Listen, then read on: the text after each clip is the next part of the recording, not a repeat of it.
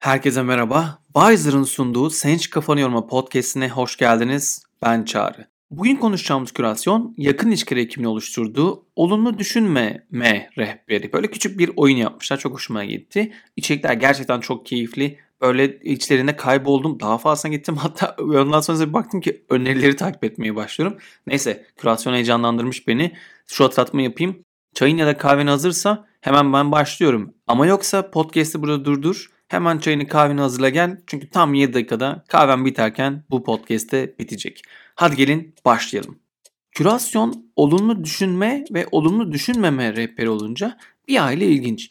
Benim de zihnimde bu içeriklere bakarken sürekli zihnimde olan sorular şunlar oldu. Neden olumlu düşünme becerisine doğuştan sahip değiliz? Olumlamalar gerçekten işe yarıyor mu yoksa bir kandırmaca mı? Hmm. Her an olumlu düşünmek mümkün mü? Ya da neden değil? Toksik pozitifliği nasıl fark ederim? Bu bölüm yüz binlerce dinlenecek. Hadi gelin hep beraber elle tutuşalım ve olumlu düşünelim. E tabii ki aslında ben bir taraftan bunu gerçekten ne olacağını biliyorum. Nereden biliyorum? Çünkü olumlu düşünüyorum. Aa bir dakika bu toksik pozitiflik mi? Hmm. Gelin kürasyon inceleyelim belki orada anlarız. Bence bu toksik pozitiflik değil. Olabilir bilemiyorum. Neyse kürasyona baktığımda öne çıkan içeriklerin dağılımı şöyle. 5 tane podcast var, 6 tane video var, 5 tane makale var, 2 tane kitap önerisi var. Kitaplardan birincisi Martin Seligman'ın Öğrenilmiş İyimserlik kitabı. Bir diğeri de Arthur Schopenhauer'un Mutlu Olmasın adlı kitapları. Podcastlerde ise ilgimi çeken iki tane podcastini paylaşacağım. Radio Headspace'in Inclinations Towards Positive Thinking yani olumlu düşünmeye yönelik eğilimler adındaki bölümü. Çok keyifliymiş. Orada birkaç tane not aldım öyle işte. Bir tanesi mesela zihin dramaları sever ve biz aslında hep iyiye odaklanmak isterken genelde kötüleri çekiliriz. Örneğin televizyonda da bu böyledir. Sosyal medyada zaten görüyorsunuz. Sosyal medyada gerçekten hep iyiler varken bir taraftan biz kötülere doğru çekiliyoruz. O tarafa doğru bir kayma eğilimimiz var. O yüzden de olumlu düşünmek için zihnimizi sürekli eğitmek, pratikler yapmak, geliştirmek gerekiyor ve bu oldukça zor bir şey. O yüzden sürekli çabalamak gerekiyor, sürekli çabalamak gerekiyor. Burada mindfulness gibi, meditasyonlar gibi zihnimizi eğitmek için, zihin kaslarımızı geliştirmek için çok fazla araç kullanabiliriz. Bunlara doğru Headspace bize güzel bir şekilde anlatmış. İkinci podcast ise Evrim Ağacı ile bilime dair her şey. Olumlu düşünceleri saplanıp kalmayı bırakın adındaki bölümü.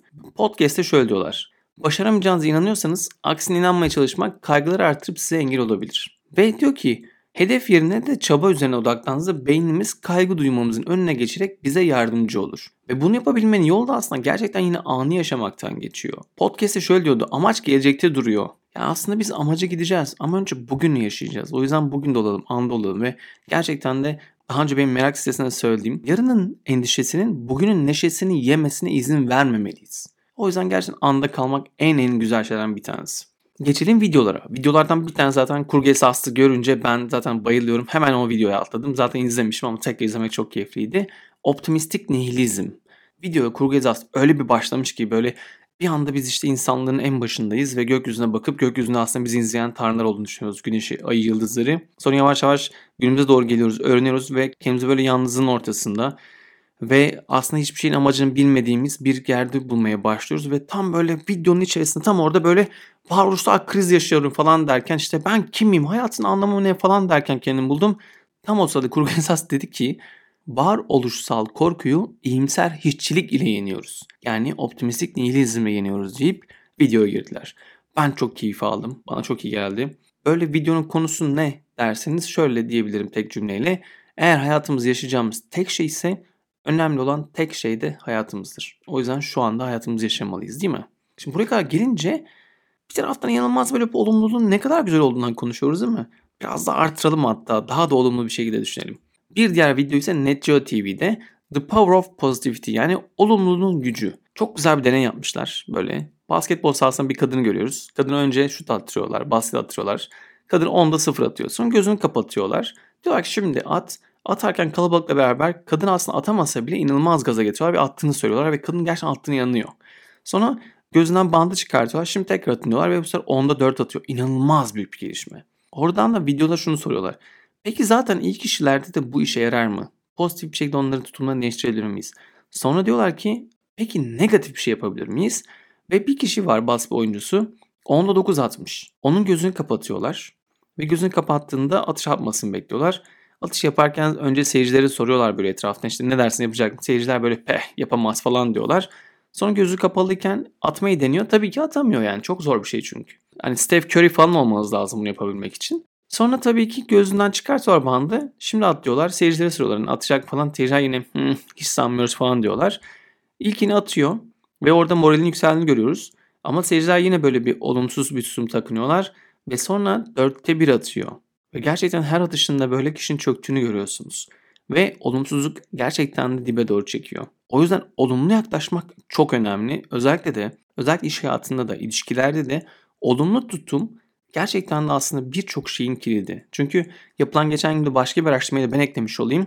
İnsanlara olumlu olarak övüldükleri zaman iş performansları %40 artıyor.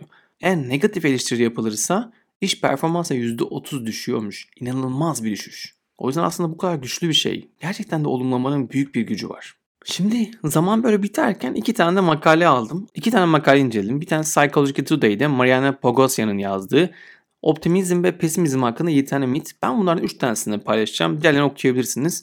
Birincisi diyor ki kişi ya iyimserdir ya kötümser. Bu büyük bir mit. İkincisi iyimserler doğar, yaratılmazlar. Yani zaten iyimserler doğuyorsa yani nasıl kalacağız hayatta? Çünkü olumlu olmayı öğrenmeye çalışıyoruz bir taraftan. O yüzden iyi ki böyle bir şey yok. Üçüncüsü iyimser olmak, kötümser olmaktan her zaman daha iyidir. Aslında burada iyi kötü kıyaslaması gerçekten yapmaya gerekiyor ama yazı çok güzel anlatmış Marianne Pogasyan. O yüzden bence okuyun derim. İkinci makale ise toksik pozitiflikle ilgili. mindbodygreen.com'da Sarah Regan yazmış. Çünkü toksik pozitifliğe doğru geldik farkındaysanız. Bölüm aslında olumlu düşünme ve olumlu düşünmeme rehberiydi. Ama ben hep olumlu düşüncenin gücünden bahsettim. Ve burada da toksik pozitiflik geliyor. Bunu bence yakından tanıyoruz zaten. Ama şöyle 5 tane örnek vermişler belirtilerle ilgili. Toksik pozitifliği gösteren. Bir zor duyguları reddetmek. Gerçekten bunlardan kaçmak. Yani hiç üzülmek istemiyorum, hiç böyle öfkelenmek istemiyorum diyen birileri vardır. Bazen bunu biz de yapıyoruz. İkincisi duygular için suçlu hissetmek. Yani ne zaman kötü hissettiğim hissediyorsak onlardan hemen bir suçluluğun gelmesi. 3. Minnet duygusu hisseder gibi yapmak yani rol yapmak aslında hissetmemek ve bunun üzerine çalışmamak.